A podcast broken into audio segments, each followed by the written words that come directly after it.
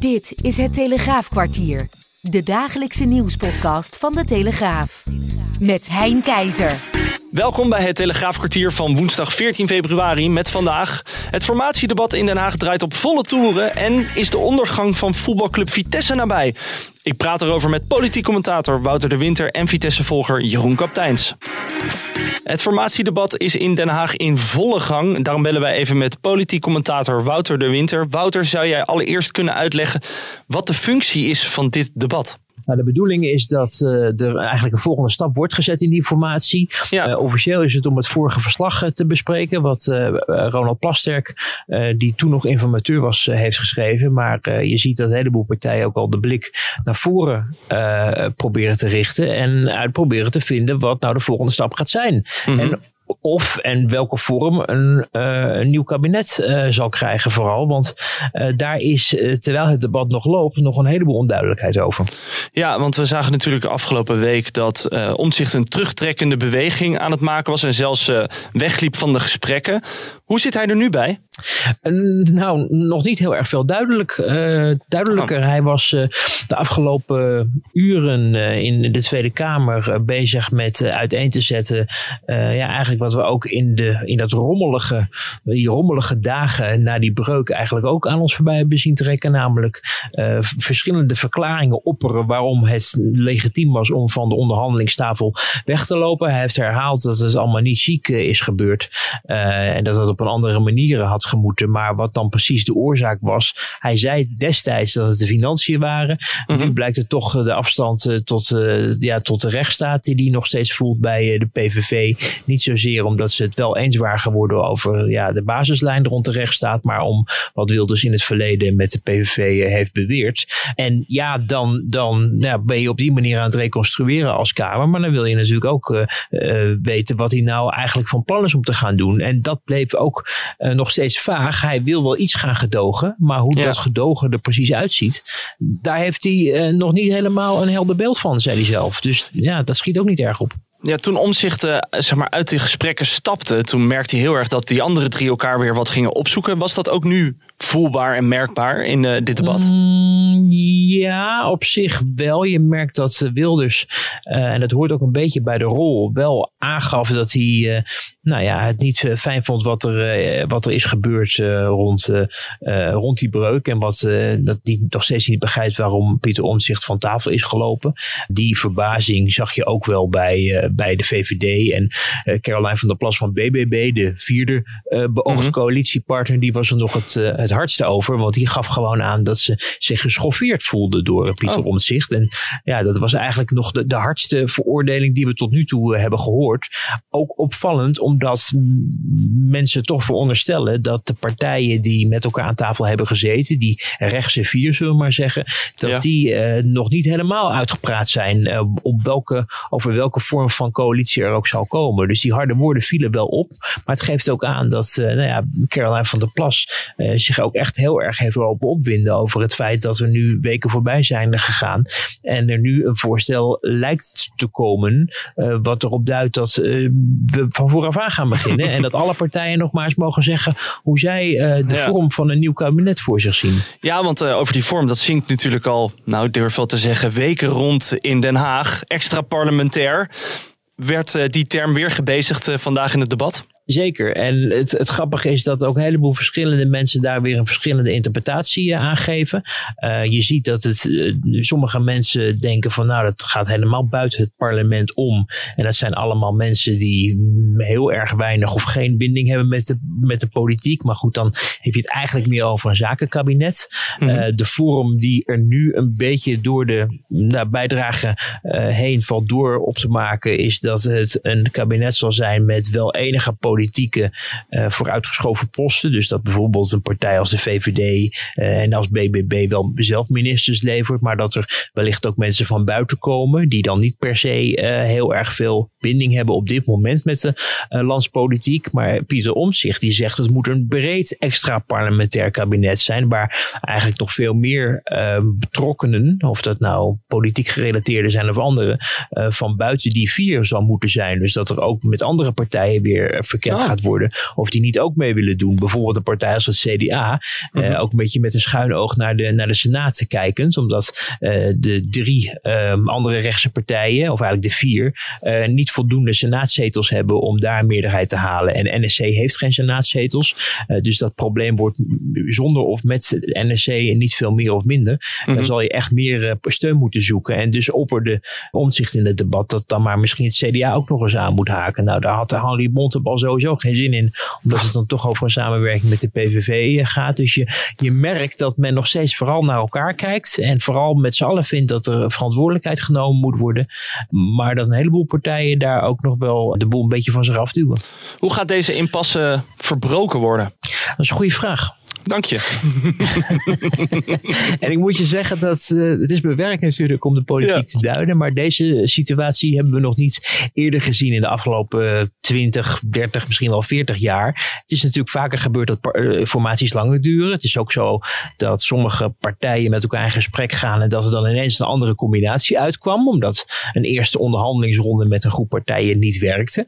Uh, dat is ook nu natuurlijk nog steeds mogelijk. Hè? Jette van D66 heeft ook wel een beetje ge, gehint erop vandaag dat als die vier rechtse partijen er nu uiteindelijk toch weer niet uit gaan komen uh, als ze onder begeleiding van de nieuwe informateur uh, uh, ja, toch elkaar blijven afduwen of in ieder geval NSC niet mee wil doen, dat er dan misschien naar een andere combinatie gekeken moet worden. En dan kijk je naar links. En dan gaat, eh, krijgt uh, Frans Timmermans uh, het stokje en die mag dan gaan kijken of hij partijen bij elkaar kan brengen. Dus dat is in, in feite ook nog mogelijk. Maar ik moet je zeggen, de manier waarop NSC zich vandaag uitdrukte, leidde ook bij, bij Jette van D66 en bij Frans Timmermans van PvdA GroenLinks tot wel behoorlijk wat frustratie. Dus of zo'n gespreksronde uh, nou een ideale zal zijn, ik geloof niet dat ze, dat ze die indruk hebben.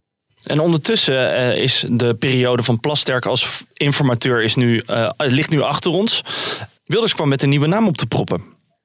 Ja, Kim Putters, de uh, voormalige uh, voorman van het Sociaal Cultureel Planbureau en tegenwoordig voorzitter van de SER, mm -hmm. uh, de Sociaal-Economische Raad. In zijn vorige functie heeft hij heel vaak rapporten geschreven, ook over ja, de, de kloof en de afstand die veel burgers tot een overheid voelden. Ik kan me niet aan de indruk onttrekken dat Wilders ook met een schuine oog heeft gekeken naar iemand die een toon kan aanslaan tijdens die gesprekken en wellicht ook overtuigingskracht kan meebrengen die nou ja, enige uitwerking hebben op Pieter Omzicht. Um, maar goed, die gaat zoals het er nu voor staat. Maar het debat loopt nog en het kan af en toe ook nog wel een andere kant op gaan. Dat um, ja, hij die een, een ronde gaat doen om te vragen of mensen uh, op een of andere manier steun zouden willen verlenen en deel zouden willen nemen aan een extra parlementair kabinet. Dat is een ronde die drie of vier weken gaat duren. Dus dan zijn we straks weer een maand verder. En er is best wel wat kritiek ook bij de andere Kamerleden die zeggen het is een, uh, ja, een, een, herhaling van zetten. Want hoe mensen de vorming van het landsbestuur vorm zien krijgen, hebben ze eigenlijk al aan de verkenner aangegeven ja. vlak na de verkiezingen. Ja. Maakt het dan nog iets uit dat Kim Putters P van de A-lid is? Is dat misschien een geste naar links? Nou, dat niet echt, want ik geloof niet dat Wilders gestes naar links wil maken. nee. uh, hij, hij is vooral bezig om na te denken wie zou met enig gezag ja. partijen bij elkaar kunnen brengen en wie kan een juiste toon aanslaan ook richting omzicht.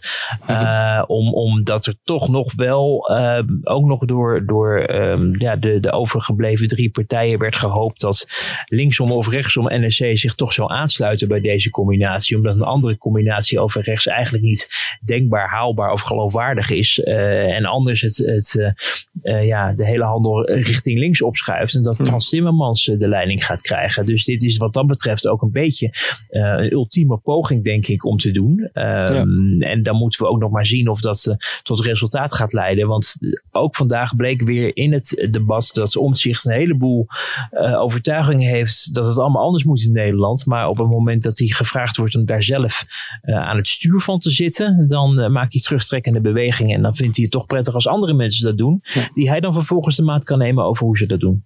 Mochten er ontwikkelingen zijn, dan spreken we jou natuurlijk weer, Wouter. Dankjewel. Er is van alles aan de hand bij de voetbalclub Vitesse in Arnhem. De club staat op dit moment laatste in de eredivisie. En een beoogde overname van de Amerikaan Colly Perry die leidt van de baan na een uh, negatief advies van de KNVB. Jeroen Kapteins, volger van de club, die heb ik nu aan de telefoon. kan je even uitleggen, Jeroen, wat dat overnameplan van die Amerikaan nou precies was? Nou ja, hij zou een groot aandeelhouder worden. Hè? En dat was in het verleden was dat meneer Oif. Dat was mhm. een Rus. En in februari 2022 is Rusland Oekraïne eh, binnengevallen. En uh, stond de hele westerse wereld natuurlijk op zijn kop uh, met sancties. En Vitesse was ook benauwd, want met een Russische eigenaar, ja, hoe, hoe, moet, dat, hoe moet dat verder? En um, Vitesse heeft er zelf op aangedrongen, op ooit dat hij de club te koop zette. En toen zijn ze in september 2022 met deze meneer Perry van Common Group op de proppen gekomen. Dat mhm. is iemand die komt uit het private equity eh, wezen. En dat is een um, ja, soort manier van investeren. De mensen geven jou een zakje geld en dan ga jij dat links en rechts investeren. En dan moet je zorgen dat dat meer wordt. En uh, die eh, man had ineens het voetbal ontdekt. Niet dat hij dat van oudsher al een liefhebber was, maar hij zag daar ineens mogelijkheden in om daarin te gaan investeren.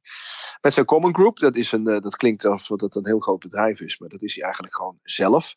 Toen hij instapte, was, was daar nog een ander iemand bij betrokken. Die heet Sam Helmy, dat was een Engelsman met Egyptische roots. Maar uh, gedurende de afgelopen anderhalf jaar, hè, dat het hele proces liep met die KVB en dat het allemaal steeds moeizamer ging, is, uh, hebben ze een verschil van mening gekregen en is meneer Helmy uitgestapt. Dus het is nu alleen nog een groep van één persoon, dat is meneer Perry. En mhm. die KVB die moest dat dus goedkeuren. Hè. Die gaan uh, dus bij alle overnames, dat hebben ze ook gedaan. Okay. Van, van Zeumeren, bij, bij Go Ahead, Alex Koes toen die daar instapte en weer uitstapte en noem maar op. Ehm, ja, die zijn daar een langdurig proces, wat mede door Vitesse zo lang geduurd heeft. Want Vitesse heeft tot vier keer toe de aanvraag gewijzigd, waardoor ze eigenlijk weer dingen opnieuw moesten doen. Um, zijn ze tot de conclusie gekomen dat uh, ja, Perry niet aan de informatiebehoefte heeft voldaan, op grond waarvan ze kunnen zeggen, nou, u bent uh, een geschikte eigenaar en u mag die club overnemen. Waarom moet uh, een club eigenlijk ja, bijna een soort consent vragen aan de KNVB? Ja, dat zijn de licentievoorwaarden. Dus als je betaald voetbal wil spelen, dan heb je een hele reeks licentievoorwaarden. Je moet bijvoorbeeld een stadion waar je de wedstrijd in kunt spelen. Je moet zorgen dat een bepaalde mate van verlichting in het stadion is. Je moet uh, allerlei dingen waar je aan moet voldoen. En een van die dingen uh, waar je ook aan moet voldoen, is dat je bij zo'n overname uh, langs de licentiecommissie moet. Um, om, en die gaat dan kijken, is dat A, heeft die meneer die zegt die club over te willen nemen, die zegt heel veel geld te hebben, heeft hij ook dat geld? Mm -hmm. B, waar komt het geld vandaan?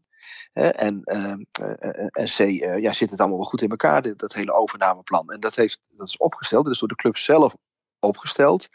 Om te zorgen dat er geen fout geld in het Nederlandse betaald voetbal komt. En dat je niet ja, door mafioze partijen bijvoorbeeld een club in, in de greep genomen wordt. En die eisen liggen hoog. Dus ik zeg niet dat meneer Perry daar weer in verband gebracht moet worden. Maar die eisen liggen hoog. En dat heeft ook te maken met dat men eh, ja, een, een, soort ehm, eh, zekerheid wil dat, dat, dat niet iemand instapt die eigenlijk die club helemaal niet kan dragen en dat de boel binnen no time omkukelt. Nou ja, en Perry is dus iemand van private equity. daar heeft hij zijn geld in verdiend. En ja, dat houdt dus in dat jij met elders je geld op gaat halen. En, en met dat geld wilde hij ook Vitesse doen. hij heeft ook geld geleend. En dat maakt het oh. natuurlijk heel lastig, omdat men wil weten waar komt het geld vandaan. En dan wil men uitzoeken ook, ja, hoe is het geld verdiend? Hè? En, en, mhm. en, ja, en als je met heel veel verschillende partijen, en uh, ja, de essentie van private equity is dan juist dat je een beetje buiten, uh, buiten beeld blijft. Hè? Want ja, geeft iemand anders je zak geld, je, je doet het niet zelf. Ja. Dus die mensen die hebben geen zin om uh, in, in, in de spotlights te komen staan. Daar hebben we ah, eerder dus, veel dus... over geschreven. Eh, er was onder andere een, een, partij uit, eh, want Sam Helmy heeft Egyptische roots. Een partij uit Egypte, een hele rijke familie uit Egypte. Daar zou ook, um, was ook een deel van, van de investering zou uit die hoek moeten komen. En uh, ja, die hadden helemaal geen zin om dat helemaal open te leggen voor die KVB. En daar is het natuurlijk uh, op vastgelopen de, het afgelopen ja. anderhalf jaar. En hij heeft ja. meerdere verzoeken gehad om, dus een heel forensisch account zijn erop gezet. Van bureau uit, uh, uit Meiden, een kantoor, dat heet een Tegers. En die hebben hem helemaal doorgelicht. En nou, uiteindelijk is daar niet uh, het goedkeuringsstempel opgezet. Nou, Vitesse heeft al gereageerd uh, vanmiddag. Die zijn erg onthutst en die vinden het allemaal erg onterecht dat het is gebeurd. Ze noemen het, gebruiken het woord wrang. Nou ja, Mhm. verrast kunnen ze niet zijn, want eh, de aanwijzingen dat Perry het niet op deze manier zou kunnen gaan, eh, eh, de goedkeuring zou krijgen, ja, die zijn er echt al heel erg lang. En ehm, ja, het is eh, wel een beetje een soort van struisvogelpolitiek geweest van Vitesse om maar op datzelfde straatje te blijven lopen. Terwijl ze eigenlijk al wel aanvoelden dat het naar alle waarschijnlijkheid een doodlopende straat zou gaan zijn. Ja, en hoe, En, hoe, ja. nu, hoe, nu, hoe nu verder, Jeroen? Want eh, Vitesse die, die heeft geld nodig, ga ik vanuit. Ja, nou, dat is heel ingewikkeld. Kijk, eh, Perry heeft. eh, het, nou, het begint ermee dat Vitesse al jaren, echt al heel erg lang, ehm, eh, ruim boven de stand leeft. Dus ze geven elk jaar. Nou, in het begin was het zelfs 15 eh, miljoen, eh, dat soort bedragen. Nu, de laatste jaren was het meer rond de 7, 8 miljoen. Meer uit dan ze binnenkrijgen. Hè? En dus iedere keer moet er op de een of andere manier, manier er geld bij. Nou, daar hebben ze vanaf 2010 hebben ze 12 jaar lang ehm, eh, de Russen gehad die dat deden. Hè? Die als een pinautomaat eh fungeerden. Hè? Aan het einde van het seizoen het tekort aanzuiverden. En dat, dat was lekker makkelijk natuurlijk. Mhm. Eh, ja, men heeft gedacht dat men met Perry ook weer een, een, een, een geldbron had aangeboord. Ja, en dat blijkt nu toch ook eh, allemaal wat anders te liggen. Kijk, hij heeft voor het afgelopen en het huidige seizoen wel geld beschikbaar gesteld. Dit is zo'n 12 miljoen. Maar nu die geen eigenaar wordt, eh, wordt dat omgezet in een schuld. En dus hebben ze een schuld van 12 miljoen. En daar zit, hebben we van meerdere kanten eh, hebben we daar een bevestiging van gekregen. Daar zit een hele hoge rente op. Er zit een rente op van 12% Dus ze hebben een, eh, ja, een extra financieel probleem. Boven het probleem wat ze al hadden. Want ze hebben dus elk jaar 6, 7 tekort. Dat Ja. moet al ergens vandaan komen. En ze hebben nu ook weer extra rente- en aflossingslasten eh, vanwege deze meneer Perry. Nou is die meneer Perry, ehm, ja, die is niet zomaar eh, weg te jagen. Die, die zint toch op eh, eh, stappen. Die wil in beroep gaan. De club kan in beroep gaan. Tegen deze beslissing. Eh, dat is een beroepsprocedure die eh, zo'n vijf weken duurt. En een ander scenario wat, eh, wat de ronde doet, is dat ze hem via de achterdeur toch proberen binnen te halen. En, Mhm. en dat hij dan een eh 24,9% van de aandelen krijgt. En als een aandeelhouder minder dan 25% van de aandelen heeft, dan hoeft hij niet dat hele goedkeuringsproces te doorlopen. Alleen ja, dan heb je nog een heel aandelenpakket over. En dan moeten dan ook weer mensen voor gezocht worden. Ja, dat zouden dan gelijkgezinden moeten zijn. Maar het mag niet zo zijn dat één van hen de baan speelt, zeg maar. Dus dat Ja. wordt een heel ingewikkelde Ja, situatie. nou, hebben wij Ja. het interview met eh, dat Michael van der Kuiten, dus de eigenaar van Stadion Gelredome. En die zit ook in de Hmm. raad van advies. En eh, ja, die zegt, daar moet je niet meer aan beginnen. Ehm, dit, dit zijn ehm stuiptrekkingen eh, die de club eh, niet gaan helpen. En eh, ja, Vitesse moet een andere weg inslaan. En ja, afscheid nemen van dit hele project. En Mhm. ook afscheid nemen van de huidige algemeen directeur, die anderhalf jaar lang aan een, aan een dood paard heeft getrokken. Mhm. En ehm, ja, toch ook ja, een beetje een realiteitszin Ja. aan de dag leggen. En, en zorgen dat de toekomst van de club gered wordt. En, en, en dat, dat dat niet per se via deze eh, route mogelijk is. Dat, dan moet het maar via een andere route. Jeroen, dankjewel. Dit was het Telegraafkwartier voor vandaag. Morgen zijn we er weer om half vijf op de site van de Telegraaf of in je favoriete podcast app. Tot morgen.